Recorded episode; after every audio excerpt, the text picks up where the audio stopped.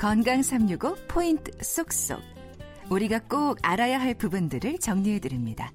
박광식의 건강 이야기 고려대 안산병원 감염내과 최원석 교수와 함께합니다. 안녕하십니까? 네, 안녕하세요. 네, 교수님. 어, 이태원 클럽 감염이 좀 그나마 좀 다행스럽게 좀 어, 진정되는 국면으로 보이는 것 같아요.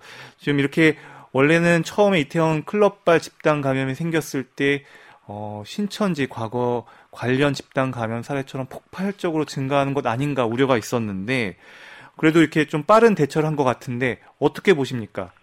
네, 일단 저희가 걱정했던 것보다는 물론 환자가 지금도 적지는 않지만 걱정했던 것보다는 많지 않았고 그다음에 이제 환자분들이 뭐 종교 단체나 이런 집단으로 유입됐음에도 불구하고 거기에서 확진자가 더 나오지 않고 이러면은 굉장히 다행스럽게 생각이 되는 면이 있죠. 그렇지만 저는 사실 아직 어, 이 이태원 클럽발 감염의 여파가 끝났다고 생각하지는 않는 것이 음. 어이 그곳에서 노출되었던 분들이 아직 다 확인되었다고 볼 수 없거든요. 네. 물론 익명으로 검사한 분들도 있겠지만 또 그 중에서는 여러 가지 이유로 검사나 이런 것들을 회피하고 계신 분들도 있을 수 있고 그분들을 통한 전파도 있을 수 있기 때문에 아직 뭐 괜찮다 안심한다 뭐 이, 이렇게 생각할 수는 없.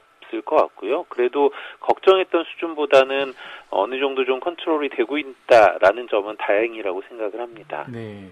이번 이태원 클럽발 집단 감염으로부터 우리가 좀 얻은 교훈이랄까요? 어떻게 보십니까? 저희가 이제 이 코로나19 사태가 처음에 시작할 때부터 계속 경험해 왔던 것인데, 어, 저희가 이제 관심을 갖고, 어, 집중해서 보는 것 이외에 여러 곳에서 문제가 될 수 있는 곳, 곳들이 있구나. 이제 이런 게 점점 드러나는 거죠. 괜찮다고 생각했을 때 환자 발생이 확인되기도 했고 종교단체나 또 직장의 콜센터나 이런 것들을 통해서 확인이 되기도 했고요. 이 유흥, 유흥시설 같은 경우도 위험성이 있다고 생각은 해왔지만 사실 어, 충분한 관리 하에 놓여 있지는 않았거든요. 그래서 이러한 부분들 우리가 놓쳐지고 있는 부분들이 어, 음. 계속 좀 잘 챙겨줘야 되겠다. 지금도 괜찮다고 생각하기보다는 또 어느 곳인가 비어 있는 곳은 있지 않을까 어, 이런 음. 걸좀 찾아봐야 된다라는 부분의 의미가 있는 것 같습니다. 음, 그러면 많은 분들이 궁금해 하시는 게 대구 그때 신천지 교회를 통해서 집단 감염과 이번 이태원 클럽 감염과 어떤 좀 차이점이 있기 때문에 좀 이렇게 유행세가 좀 차이가 날까요? 네, 몇 가지가 있어요. 첫 번째는 집단의 특성이 좀 다르죠. 어, 일단 이제 신천지 대구교회 같은 경우에는 어, 아주 많은 다수가 반복해서 같은 장소에서 모이는 상황이었었죠. 어, 그런 면에서 그 내부에 있는 분들 중에 환자가 한 명이 유입되었을 때 확산이 이루어지면 어, 만남의 횟수가 반복될수록 조금 더 기하급수적으로 증가하는 양상을 띌 수 있습니다. 이에 비해서 이태원 클럽은 물론 자주 방문하시는 분도 있겠지만 그때그때마다 방문하는 음. 분들의 숫자 어, 종류가 다를 어, 것이기 때문에 환자가 유입된 경우도 있고 그렇지 않은 경우도 있을 수 있거든요. 이제 그런 면에서 집단 자체의 차이가 좀 있는 부분이 있고요. 두 번째는 이제 신천지 대구교회 같은 경우에는 사실 환자가 우리나라에 이제 있구나 주의를 해야 되는구나 이런 거 생각은 했지만 집단에 대한 주의 다수가 모이지 않아야 하고 어떤 개인 위생 수칙을 좀 더 철저하게 지켜야 하고 이런 인식이 있기 전에 이미 확산이 이루어졌던 걸로 보고 있거든요. 이제 그런 면에서 이태원은 조금 다르죠. 그 안에서는 주의를 충분히 지키지 못했을지 모르겠지만 그 이외에 사회 곳곳에서 어 이제 뭐 마스크 착용이나 손위생, 집단 간의 거리두기 이런 부분들을 지켜주고 있으셨던 면 이런 점이 어, 미쳐지는 여파의 차이가 있는 것 같습니다. 음, 실제로 그런 차이 또 이제 확진자 이태원 클럽을 다녀간 확진자가 또 인천 뭐 연결 연결돼서 인천의 교회 두 곳에서도 이제 추가적인 이제 감염이 있을까봐 걱정을 했는데 다행히 감염이 없었어요. 이게 의미하는 바가 있을 것 같아요. 네, 그렇죠. 그러니까 이제 어, 우리가 집단이 모이는 것이 굉장히 어, 위험할 수 있다라는 건 뭐 당연한 사실이긴 한데 그렇다고 하더라도 그 안에서 충분한 방역의 조치들이 이행이 되면 환자 발생을 상당히 억제시킬 수 있다라는 게 또 한번 이제 드러난 거죠. 그래서 뭐 마스크 착용, 손위생 또 그 안에서의 거리두기 이러한 부분들을 잘 지키신다면 발생 위험을 0으로 만들지는 못할지 몰라도 적어도 그 위험을 최대한 낮추는 데는 충분히 기여한다. 이제 이런 어, 증거가 되는 것 같습니다. 음, 그럼 그때 이제 교회에서 이제 마스크 쓰는 것하고 거리두기가 확실히 효과를 발휘했다 이렇게 보십니까? 네, 그 집단 내에서는 충분히 효과가 있었던 거라고 저는 생각을 합니다. 음, 하지만 이제 노래방을 매개로 한 4차 감염 발생은 또 계속 사례가 보고되고 있는데요.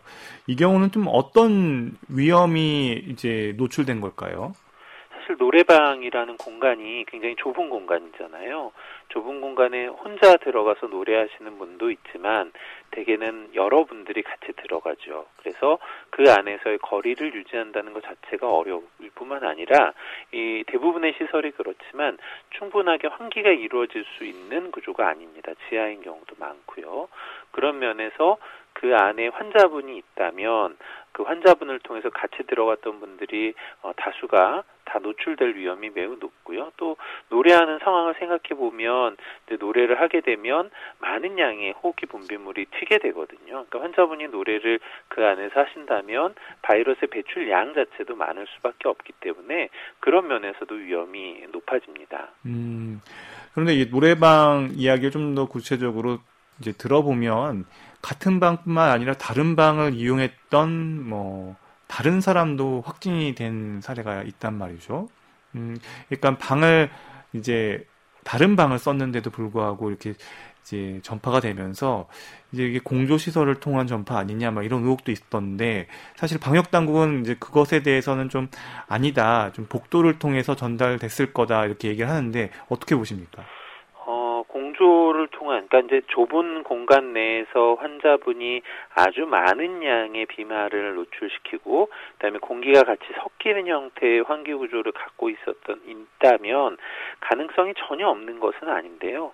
사실은 이제 우리가 다른 방이라고 하더라도 환자분들이 그냥 그 방 안으로 쑥 들어가는 게 아니라 같이 이동하는 복도라든가 통로의 공간도 있고 음, 노래방 같은 있고. 경우는 통로가 되게 좁죠. 그렇죠. 그러니까 이제 결국은 그런 동선들이 다 겹칠 수밖에 없거든요. 그래서 음. 꼭 다른 방을 이용했다고 해서 어 이제 공조를 굳이 생각하지 않는다고 하더라도 그러한 이제 전파의 가능성은 충분히 있는 거죠. 음, 사실 이제 날씨가 더워지면서 제가 이 질문은 결국은 이제 여름에 에어컨 사용이나 우리가 이제 환기 이런 것하고 연관이 돼 있는 것 같아요. 좀 이런 부분들 어떻게 좀 예방하고 대처할 수 있을까요? 네, 에어컨도 그런데 그러니까 이제 단순히 에어컨을 썼다고 해서 감염이 생기는 것은 아니고 환자분이 그 안에 있을 때 에어컨을 사용하게 되면 또는 선풍기를 사용하게 되면 그 환자분에게 노출되었던 비말이 조금 더 멀리까지 갈 수 있다. 라는 이제 이런 문제가 있는 거죠. 다만 환기를 충분하게 시켜주면 비말의 공기 중 내의 밀도를 충분히 낮춰줄 수 있기 때문에 위험도를 좀 줄일 수 있는 측면이 있어서 에어컨을 사용하시든 또는 뭐 선풍기나 이런 어, 냉방기구를 사용하시든 어, 환기를 충분히 시켜주시는 게 위험도를 낮추는데 음. 도움이 될 수 있다고 생각하고요. 근데 이런 주의사항은 사실은 이제 여러 사람이 이용하는 시설에서의 주의사항이거든요. 네. 물론 개인의 집에서도 환기를 잘 하시는 게 건강상에 도움은 되긴 하지만 어, 그 안에 환자분이 없다면 뭐 에어컨을 사용하시거나 또는 선풍기를 사용하신다고 해서 감염의 위험이 올라가는 것은 아니니까 그런 걱정까지는 하지 않으셔도 될 것 같습니다. 음, 그리고 이제 여러 이제 사례들을 보면 결국 비말 우리가 말을 할 때 침방울이 어, 나오고 하는 것들의 그 정말 위력이 뭐 대단하다랄까요? 사실 이렇게 바이러스 전파가 빠른 걸 보면 놀라울 정도인데 밀폐된 공간에서 사실은 좀 마스크 착용 같은 것도 상당히 좀 의미를 가질 것 같아요. 네, 그렇죠. 그러니까 이제 어, 환기가 잘 안 되는 밀폐된 공간, 물론 이제 그 안에서 환자분이 들어가서 어, 호흡기 분비물을 배출시키고 나면 시간이 지나면 그게 가라앉겠죠. 비말은 되게 중력의 영향을 더 받긴 하니까요. 일정 시간은 떠 있는 시간이 있을 수 있겠지만요. 어쨌거나 어, 그 직후에 들어간다면 감염의 위험이 있을 수밖에 없는 거니까 밀폐된 공간, 특히 좁은 공간에서는 주의가 필요하고 특히 밀폐되고 좁은 공간에 여러 사람이 들어갈 때는 그 안에 환자분이 있을 가능성이 있는 그런 면 때문에 마스크 착용이 상당히 도움이 될 거라고 생각을 합니다. 음, 그러면 이제 좀 더 다른 얘기로 한번 가볼게요. 자가격리 하는 것에 대한 이야기인데요. 사실 자가격리 중에 있는 사람들이 이탈하는 사례들이 좀 있어서 이것과 관련해서 질문 드려 봅니다. 사실 이탈에 대한 것, 이게 좀 이런 위험 인식을 젊은 사람들이 특히 조금 덜 갖는 경우가 있는 것 같은데 자가 격리를 잘 지키는 것, 이게 어떤 의미를 가질까요? 어, 너무 중요하죠. 그러니까 이제 저희가 어, 다른 나라에 비해서 비교적 방역이 좀 성공적으로 이루어졌다라고 평가받는 것 중에 하나가 어, 국민들의 자발적인 참여 이런 부분이거든요. 이제 법적인 강제력을 동원하는 것보다도 더 나아가서 어, 국민들께서 직접 지켜주셨던 많은 부분들이 이제 이 바이러스의 전파를 억제시키는 데 역할을 했다고 보고 있는데 자가격리는 오히려 반대로 꼭 격리를 해야 되는 분이 그걸 깨고 나오시는 상황이 있어서 지금 좀 문제가 되고 있거든요. 물론 이제 자가격리 상태에 있는 분은 어, 발병하지 않은 상태인 분들이라고 일단은 간주하기 때문에 그분들이 나갔을 때 무조건 전파를 일으키는 것은 아닙니다. 그렇지만 발병의 시점이 언제인지 명확하게 알 수가 없고 두 번째는 지금 이제 경증이나 무증상 환자에 대한 이야기가 상당히 많이 나오고 있거든요. 그리고 어, 증상이 생기기 전 단계에서도 전파 가능성이 있다라는 부분이 지금 논문으로도 발표가 되고 있는 상황이기 때문에 이분이 현재 증상은 없다고 하더라도 발병이 이미 되었거나 전염력을 갖고 있는 상황일 수도 있다라는 거죠. 음. 그런 면에서 자가격리 중에 있는 분은 본인이 다른 사람에게 감염을 전파시킬 우려가 있다라는 걸 꼭 생각을 좀 해주셨으면 좋겠고 말씀해주신 것처럼 사실 젊은 분들은 어, 본인의 몸이 그렇게 힘들지 않거나 또는 걸리더라도 위험성이 높지 않을 거라는 생각 때문에 어, 더 주의를 안 하시는 것도 있는 것 같아요. 그런데 어. 이제 어, 사실 젊은 분들이라고 하더라도 중증으로 진행할 위험이 전혀 없는 것은 아닌데다가 음. 또 그분이 적절하게 자가격리를 지켜주시지 못했을 때 그럴 때 뭐 나의 뭐 그분의 가족들 뭐 부모님이나 할머니 할아버지 또는 이웃들에게 피해를 줄 수 있고 그게 결국 우리 사회를 지키지 못하는 상황이 되기 때문에 그런 면에서 꼭 잘 지켜주셨으면 하는 마음입니다. 네. 그 이번 이태원 클럽발 집단 감염 사례에서 이제 4차 전파, 물론 그 차수가 그렇게 중요한 의미를 갖고 있다고 보진 않지만 결국은 한 명으로부터 전달 전달 전달돼서 이제 네 번째 사람이 걸리기까지 불과 10일밖에 걸리지 않았단 말이에요.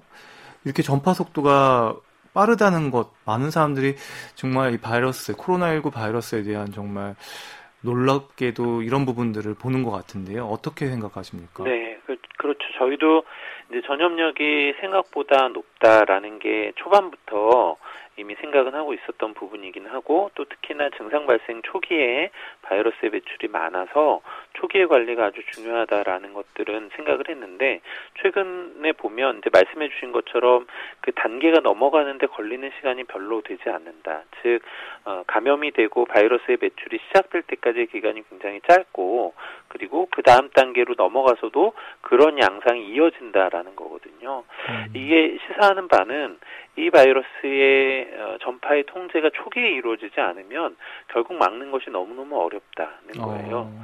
네, 그래서 그런 면에서 이 어떤 집단 발병의 초기의 인지 그리고 초기의 철저한 통제 어, 이런 것이 잘 되어야만 우리가 성공적인 방역을 이어갈 수 있고 만약에 그런 부분이 어느 한 곳에서라도 놓쳐지게 되면 우리가 외국에서 되게 안타깝게 지켜보고 있는 상황을 우리도 또 경험할 수 있다. 이제 이런 생각을 해야 될 것 같습니다. 음. 그러면 결국 이제 백신이나 치료제가 나오기 전까지는 우리가 생활 속 거리두기, 개인 방역 지침, 뭐 생활 방역 이런 것들을 계속 해 나가야 하는 이런 상황들이 계속 지속되는 거죠. 그렇죠. 그러니까 이제 뭐, 이 말씀해 주신 것처럼 항바이러스제든 백신이든 이런 약물학적으로 중재할 수 있는 방안이 없다면 결국 우리가 지금까지 해오고 있는 이런 비약물학적인 중재, 그러니까 뭐 생활 속의 거리두기, 기침 예절, 마스크 착용, 손위생 이러한 부분을 통해서 통제를 해야 되고요. 물론 이제 이렇게 한다고 해서 어, 이 전파가 100% 차단될 수 있다고 생각하지는 않지만 적어도 우리의 사회가 돌아가고 의료 체계가 어, 이 화, 발생하는 환자분들을 충분히 어, 통제할 수 있어서 어, 걸린 분들이라고 하더라도 피해를 최소화할 수 있는 그런 상황 내에서 통제가 되어야만 할 것 같습니다. 음.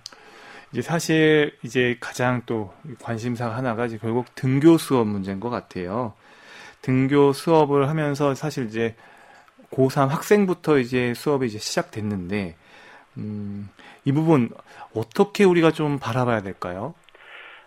어, 이제 사실은 방역의 관점에서만 본다면, 이제 등교를 하는 것에 대한 걱정이 좀 많이 있습니다. 물론 뭐 회사도 돌아가고 뭐 여러 가지 모임이나 단체도 이제 시작을 하긴 했는데 학교 같은 경우에는 뭐 회사보다도 훨씬 더 밀집도가 높은 상황에 반복적인 모임이 이루어지게 되고 그 안에서 아이들이 상대적으로 뭐 이제 나이에 따라 좀 다를 수는 있겠습니다만 이런 이제 개인 위생 수칙이나 방역의 원칙들을 잘 지키지 못할 가능성이 있다라는 점 예, 이제 그런 부분들이 좀 걱정이 되는 거죠. 어 이제 다만 어 이 정책이라는 것이 어떤 방역의 관점에서만 생각할 수 있는 것은 아니니까 아이들의 교육이나 돌봄의 문제나 입시나 여러 가지 부분들을 생각해서 어떤 정 책의 방향 결정이 된다고 생각을 하고요. 그런 결정이 이루어졌다면 어쨌거나 최대한 피해를 줄일 수 있는 방안 그리고 어, 환자가 발생했을 때에 대처하는 방안 이런 부분들이 조금 더 철저하게 준비가 되어서 아이들에게 피해가 없도록 또 아이들이 걸렸을 때 그 가정이나 사회로 피해가 전파되지 않도록 이런 조치들이 좀 잘 이루어졌으면 하는 생각입니다. 네. 결국은 이미 이제 등교 수업이 시작됐다면 이제 여기서 어, 확진자가 더 나오지 않도록 예방에 이제 최선을 다해야 되고 그리고 또 확진자가 나왔을 경우에 더 최소화할 수 있는 방향으로 이런 구체적인 세밀한 지침들이 이제 계속 갖고서 이제 대처를 해 나가야 되겠다는 생각이 드는데요. 이제 교수님 그러면 이제 우리가 앞으로 지금 시점에서 유행의 양상이나 이런 것들 지금 물론 이태원 클럽발 집단 감염의 여파가 아직 완전히 잠재 그러니까 어, 주춤한 거는 아니지만 좀 앞으로 어떻게 될 거라고 보십니까? 일단 이제 우리나라가 조금은 통제의 범위 안으로 들어오고 있다고는 보여지는데 그렇지만 어, 아직 인지되지 않은 환자들이 있을 거라고 생각합니다. 그거는 어느 나라 어느 지역이든 마찬가지일 거거든요. 모든 환자가 어, 이 진단되고 인지되었다고만 볼 수 없기 때문에 음. 그런 분들이 어디인가에서 유입이 되어서 다수의 환자가 발생할 위험은 여전히 우리가 갖고 있다고 음. 생각을 해야 되고요. 많은 분들이 가을철쯤 되면 다시 환자 발생이 많이 늘어나는 시기가 올 거라고 생각하는 게 이제 뭐 기온이나 습도나 이런 면에서 바이러스가 증식하기에 조금 더 유리한 상황이 되니까 그때를 걱정을 하고 있는 거죠. 네. 상당히 일리가 있는 생각인데 그렇지만 그 이전에는 그런 게 없을까 그렇지는 않거든요. 이번에 이태원발 어, 집단 발병의 사례를 통해서도 알 수 있듯이 이게 뭐 따뜻하다고 해서 바이러스가 전파되지 않고 증식되지 않는 게 전혀 아니니까 어, 더운 날씨에는 괜찮을 거라고 생각하면 안 될 것 같고 뭐 유흥업소라든가 또는 다수가 모이는 종교의 시설도 마찬가지일 것 같고 또 의료기관 같은 곳 항상 뭐 많은 주의를 기울이지만 어, 환자가 항상 있을 수밖에 없는 곳이기 때문에 그런 곳을 통한 어, 환자의 발생 이런 부분들을 계속 철저하게 모니터링을 좀 해 나가야 하지 않을까 싶습니다. 네, 박광식의 건강 이야기 이태원 클럽 감염으로 우린 또 한 번 놀랐지만 또 다른 위험들에 대한 학습도 된 기회가 아닌가 싶습니다. 새로운 바이러스이기 때문에 우리 국민들만큼이나 방역 당국도 새로운 상황들에 대처하면서 방어 능력을 키우고 있는데요. 정말 누구도 가보지 않은 길을 걷고 있는 코로나19 고려대 안산병원 감염내과 최원석 교수와 함께 알아보고 있습니다. 교수님, 그러면 이 코로나19 사실 이제 요즘에 이제 한 중반, 뭐 중반이라고 해야 될지도 모르겠는데 결국 코로나19가 장기화되면서 이제 치료제하고 백신에 대한 관심들이 많이 있는 것 같아요. 그래서 지난주에도 어, 이제 백신과 관련된 항체 개발, 항체가 형성됐다 이런 기사도 외국에서 나오고 있고요. 지금 백신이나 치료제 관련해서 좀 어떻게 우리가 바라봐야 될까요? 네, 뭐 굉장히 많은 연구가 이루어지고 있죠. 치료제 같은 경우에 이제 두 가지 정도의 방향으로 가는데요. 첫 번째는 기존에 어, 사용하고 있던 약물 또는 개발해서 임상 단계에 이미 들어가 있던 약물들이 들 중에서 이 코로나19에 대해서 효과를 가질 수 있다. 라고 이제 실험실적으로 평가된 약물들을 임상 실험을 통해서 확인하는 거죠. 그래서 어, 이 약물의 이제 리포지셔닝, 뭐 재배치라고도 이야기할 수 있는데 그런 식의 개발이 이루어지고 있는 게 한 가지가 있고요. 두 번째는 어, 새로운 성분을 개발해서 그 새로운 물질 성분을 이용해서 새로 약을 개발하는 방법을 사용하는 겁니다. 사실 이 후자는 어, 성공하기 위해서는 굉장히 많은 시간이 필요하기 때문에 단기간의 결과를 기대하기는 어려울 것 같고 대부분 현재 이루어지고 있는 연구는 이 전자 기존에 개발되어 있던 약물들에 대해서 이 환자분들에 대한 평가를 하는 이러한 방식으로 이루어지고 있습니다. 여러 가지 약물이 지금 어, 이야기가 되고 있고 초기에는 HIV에 대해서 사용했었던 약물이나 항말라리아 약물들 이런 부분이 주가 되었다면 최근에는 이제 최근에 뭐 에볼라의 치료제로 개발됐었던 약물에 대한 어, 연구 결과가 보고가 되기도 했고요. 또 다른 어 이제 뭐 항체 치료제 와 같은 것들도 개발 단계에 있다라는 이제 이런 얘기도 있습니다. 음. 백신의 경우에는 조금 상황이 다른데 백신은 이전에 이 코로나 바이러스에 대해서 개발돼 있던 백신이 없거든요. 네. 그래서 아예 처음부터 새로운 플랫폼을 만들어야 되는 거라서 굉장히 좀 난항이 예상이 되기는 하는데요. 그래도 굉장히 많은 약물이 지금 이미 임상 단계로 지금 넘어가는 것 같습니다. 제가 어 확인한 바로는 최근에 한 5월 어, 14일 정도, 그러니까 한 닷새 전이죠. 이때 정도를 기준으로 봤을 때 임상연구 1, 1상 또는 2상 정도에 들어간 어, 백신이 한 15개 정도 확인이 되거든요. 최근에 언론을 통해서 어, 일부 항체가 잘 생긴다 이제 이런 보고도 나오기도 했고요. 그래서 이제 이런 백신들이 어, 임상 3상까지를 잘 거쳐서 예방 효과를 보여준다면 어, 저희가 생각했던 것보다 조금 더 이른 시기에 백신이 등장할 가능성도 없지는 않습니다. 다만 임상 1, 2상과 3상은 좀 다르거든요. 1, 2상에서 항체가 생겼다는 것이 실제로 예방할 수 있는지에 대한 부분은 또 평가를 해봐야 하는 것이고 또 굉장히 많은 숫자에 대해서 평가가 이루어져야 되기 때문에 3상은 조금 더 어려움이 있을 수 있고요.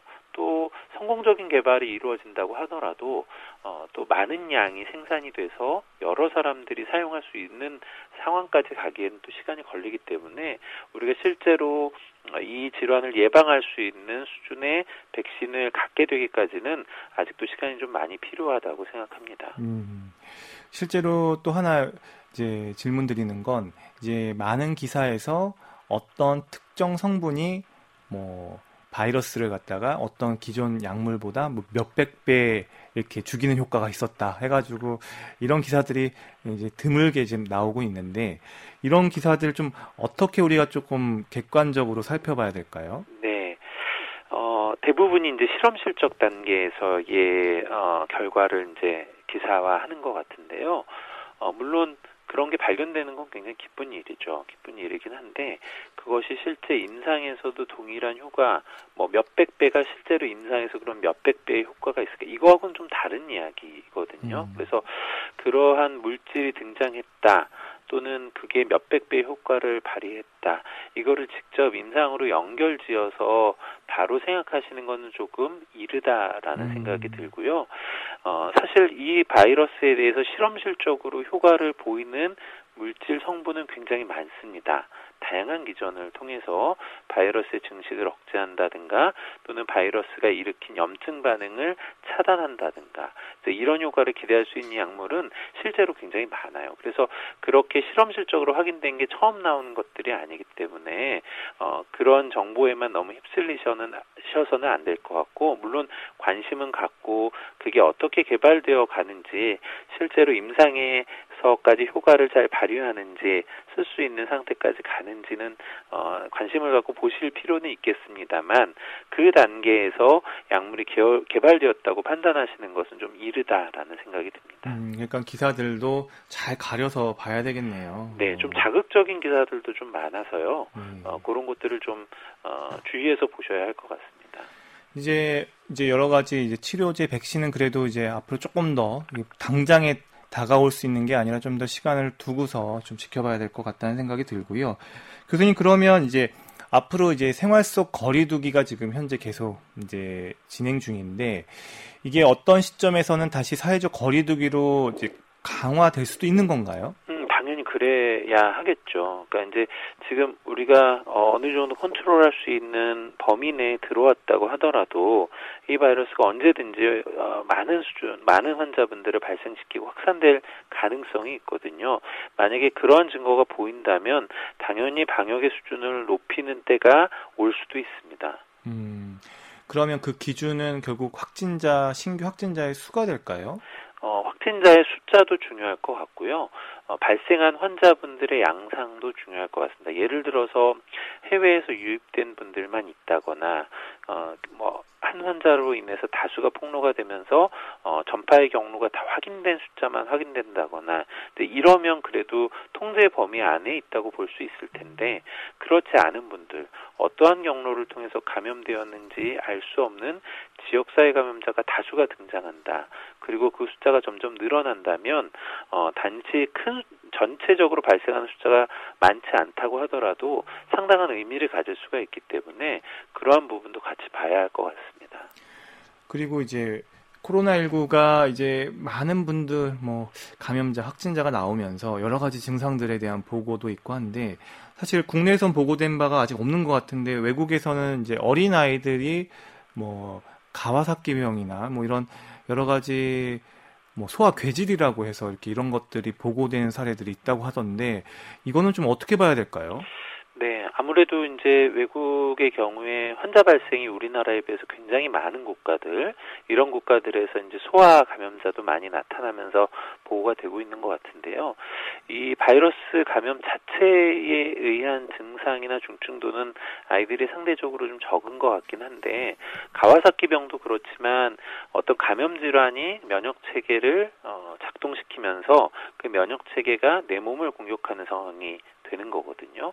어, 뭐 가와사키하고 똑같은 병이 아닐 수도 있겠지만 비슷한 형태로 어 그러한 기전을 통해서 이런 이제 뭐 괴질이라고 부르는 그러한 질환이 어 나타날 수도 있는 것 같습니다. 지금 어 정확하게 관련성이 다 확인되지는 않았지만 어 적어도 한 60% 이상의 환자에서 바이러스가 어 발견이 되고 있고 또 항체 검사를 통해서는 더 많은 숫자가 어 퍼센트로 확인되고 있다라는 점에서 관련성이 상당히 있어 보이고 어 매우 주의가 필요한 상황이라는 음. 생각이 듭니다.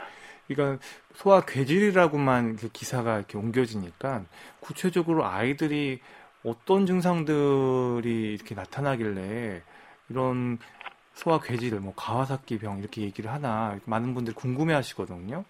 네, 뭐 사실 우리나라에서는 아직은 정확하게 뭐 유사 사례들이 보고되어 있지는 않으니까 어, 우리나라에서 경험은 없는데 외국에서의 상황을 보면 이제 가와석기 병도 그렇지만 어, 몸에 발진 같은 것들이 나타나고요. 임파선의 비대 어, 또는 뭐 혀가 좀 색깔이 변한다든가 아. 뭐 이런 것들이 가와사키 때 나타나거든요. 특히 발진과 함께 심한 염증 반응 이런 게 나타나고 장기 뭐 콩팥이나 이런 장기 부전이 오는 이런 형태로 오는 것 같고 가와사키 같은 경우에는 이제 뭐 관상동맥 같은 데에 문제를 일으킬 수 있다는 게 후유증으로 나타날 수 있는 부분인데 이 부분은 아직 정확하게 지금 나타나고 있는 병에서도 그러한지는 잘 모르겠지만 만약에 같은 형태라고 하면 그런 형태의 후유증도 있을 수 있는 그런 병이 되겠습니다. 네, 그러니까 우리나라에서도 좀 주의 깊게 이렇게 관찰하고 모니터링 할 수 있는 좀 시스템들이 좀 마련이 돼야 되겠네요. 네, 그럴 것 같습니다. 어느새 이제 5월인데 사실 뭐 코로나19 관련해 가지고는 뭐 1월부터 시작돼서 계속 뭐 방송도 많고 계속 뭐 다들 바쁘게 뭐 의료진 현장에서는 의료 일선에서는 뭐 검사도 많고 환자도 보고 바쁘게 지내온 것 같습니다. 올해 이제 코로나19 이 유행이 가을 겨울 크게 유행한다는 그런 어떤 시나리오도 있지만 이태원 클럽 집단 감염처럼 이렇게 생겼다가 또 수그러들었다가 생겼다가 수그러들었다를 계속 반복한다는 이런 전망도 있더라고요. 좀 약간 유행의 곡선이 조금 좀 차이가 난달까요? 어, 되게 이제 강력한 통제가 좀 이루어지는 경우에 큰 형태의 유행보다는 작은 산발 사례들이 있다가 통제가 되고 있다가 통제가 되고 이런 형태로 갈 가능성이 조금 더 많습니다. 어. 근데 이제 그렇지 않고 어, 통제가 잘 이루어지지 못하는 경우에는 자연 상태의 유행과 같은 형태의 큰 유행 곡선을 그리게 되는 거죠. 그래서 우리나라가 상대적으로 그런 컨트롤을 좀 하고 있다면 큰 발생보다는 작은 산발 사례들이 연속으로 조금 더 장기간 벌어진 형태로 가지 않을까 하는 생각이 듭니다. 음. 올해 해외 여행은 가능할까요?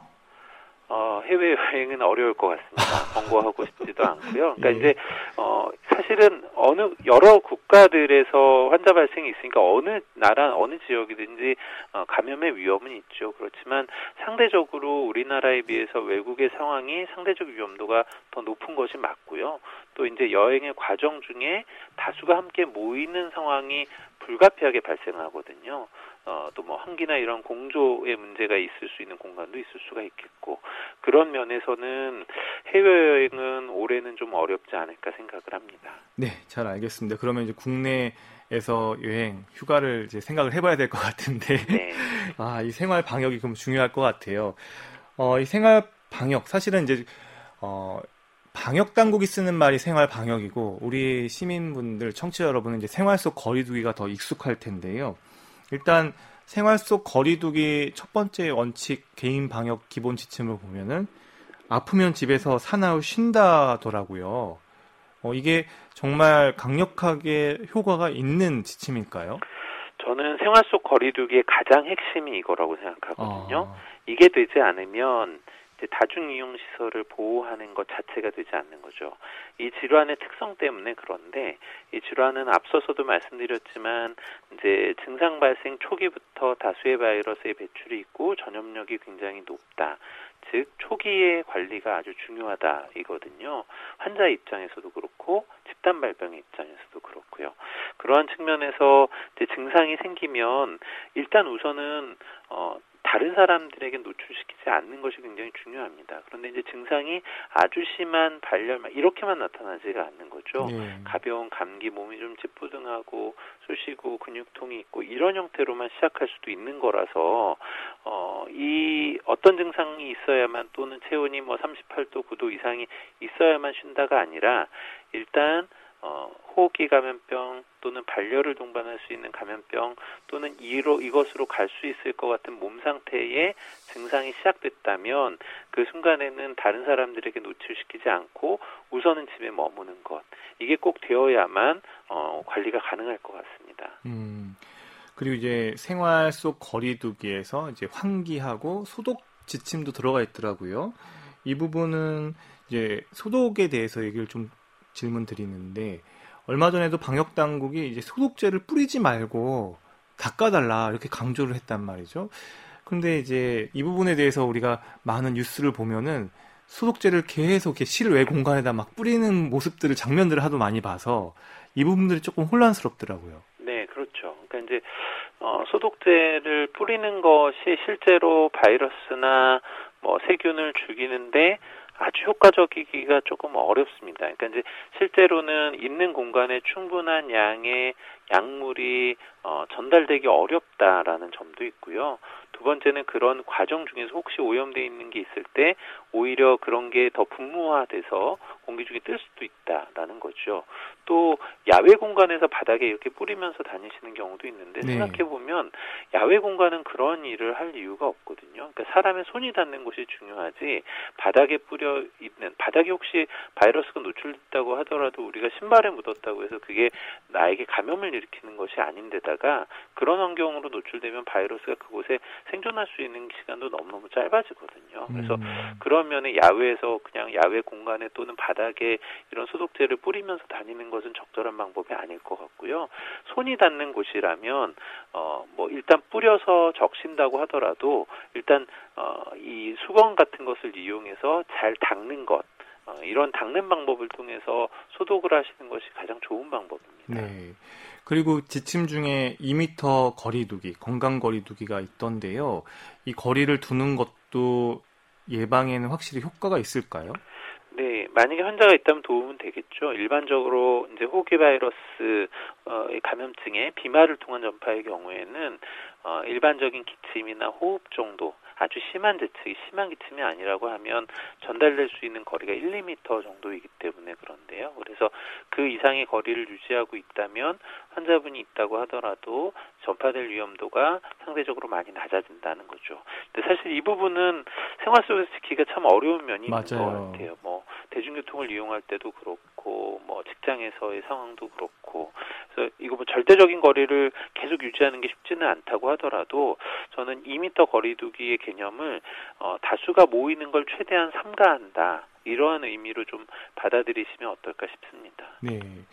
그리고 이제 마스크 착용도 많이 이제들 하고 계셔서 이제 문제는 근데 여름에 제가 KF94 마스크를 쓰고 점심 먹으러 나갔었는데요. 정말 조금만 걸어도요, 땀이 차서 답답하더라고요. 그래서 이걸 좀 일반 덴탈 마스크로 바꿔도 되는 건지, 좀 마스크 사용은 좀 어떻게 좀 지혜롭게 하면 좋은지, 어떨 때 써야 되는지, 혼자 길을 걸을 때도 마스크 쓰는 사람들 많던데, 이땐 좀 벗어도 되는 건지 좀 궁금합니다.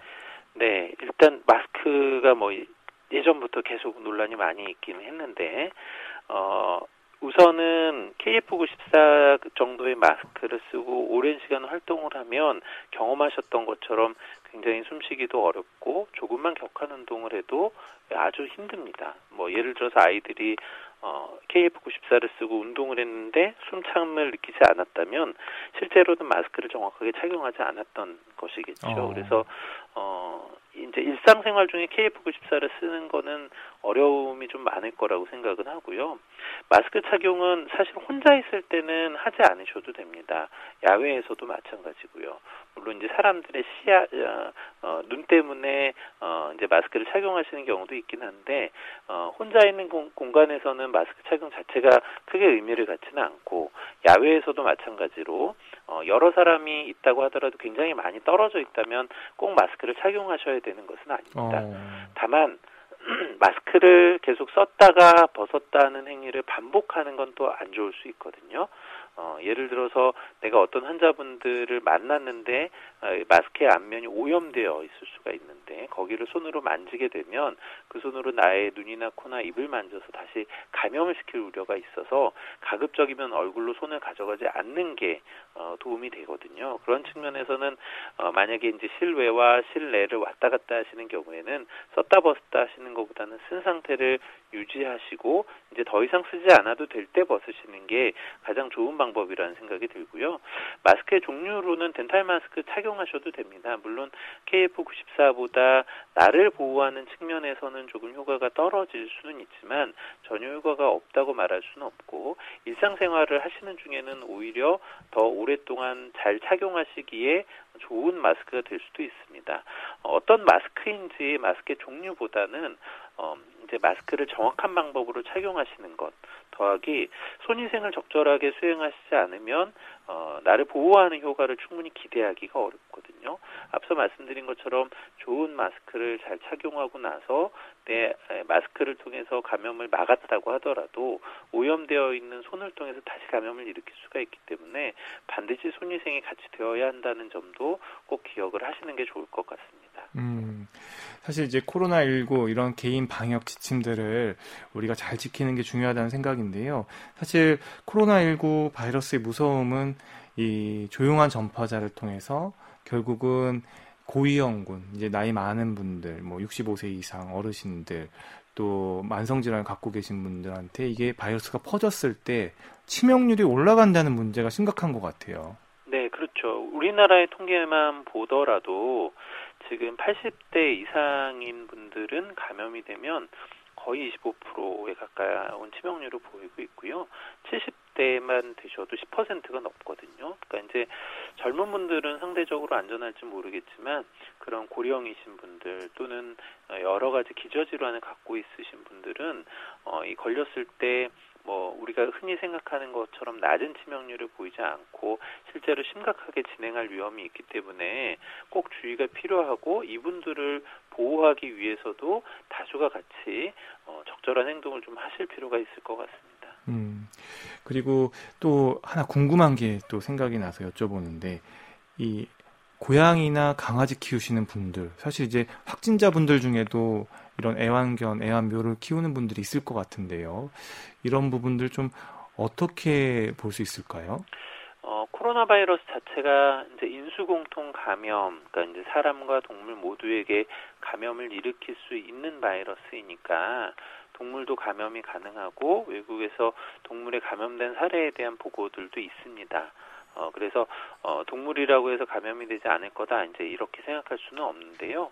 다만, 어, 대부분은 이제 환자분이 걸리고 키우고 있는 반려동물이 걸리는 거거든요. 그러니까 이제 어, 키우시는 주인이나 접촉했던 사람이 괜찮다면 동물에 대한 우려를 굳이 많이 가지실 필요는 없을 것 같고 두 번째는 아직 동물을 통해서 사람으로 전파된 사례에 대한 보고가 없어요. 그러니까 이제 실제로 가능성은 있지만 위험도가 높지는 않다라는 거죠. 그래서 반려동물에 대한 주의를 너무 뭐 과하게 가지실 필요는 없지 않을까 생각을 합니다. 음, 그리고 좀 우문일지 모르지만 이제 모기가 극성일 텐데 모기로 혹시 이게 옮겨지진 않을지 질문 드려봅니다. 네, 가능성은 거의 없다고 생각을 하죠. 물론 어, 이 바이러스가 어, 이제, 어, 바이러스 혈증, 어느 단계에는 굉장히 심한 바이러스 혈증을 일으킬 가능성은 있다고 생각은 하는데, 아직까지 다른 체액을 통해서 전파됐던 사례 자체에 대한 보고가 별로 없고요.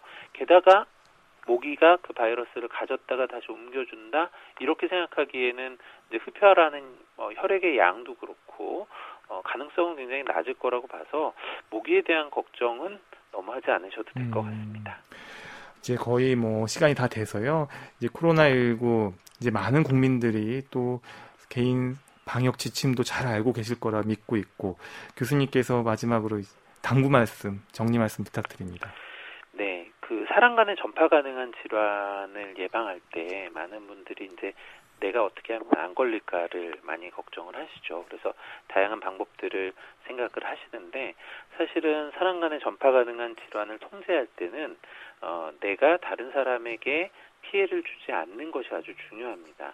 환자분들의 관리, 손위생, 마스크의 착용 이런 부분들이 나를 보호하는 측면도 있지만 혹시 내가 감염이 되었을 때 또는 내가 바이러스를 갖고 있을 때 다른 사람에게 전파시키지 않기 위한 방법이기도 하거든요. 그래서 뭐 젊은 분들에 대한 것도 마찬가지이겠지만 나에 대한 생각도 하시겠지만 우리 사회를 함께 지킨다. 라는 생각으로 이런 수칙들, 주의사항들을 좀 철저하게 지켜주시면 좋을 것 같다는 생각이 듭니다. 네, 고려대 안산병원 감염내과 최원석 교수님 오늘 말씀 고맙습니다. 네, 고맙습니다.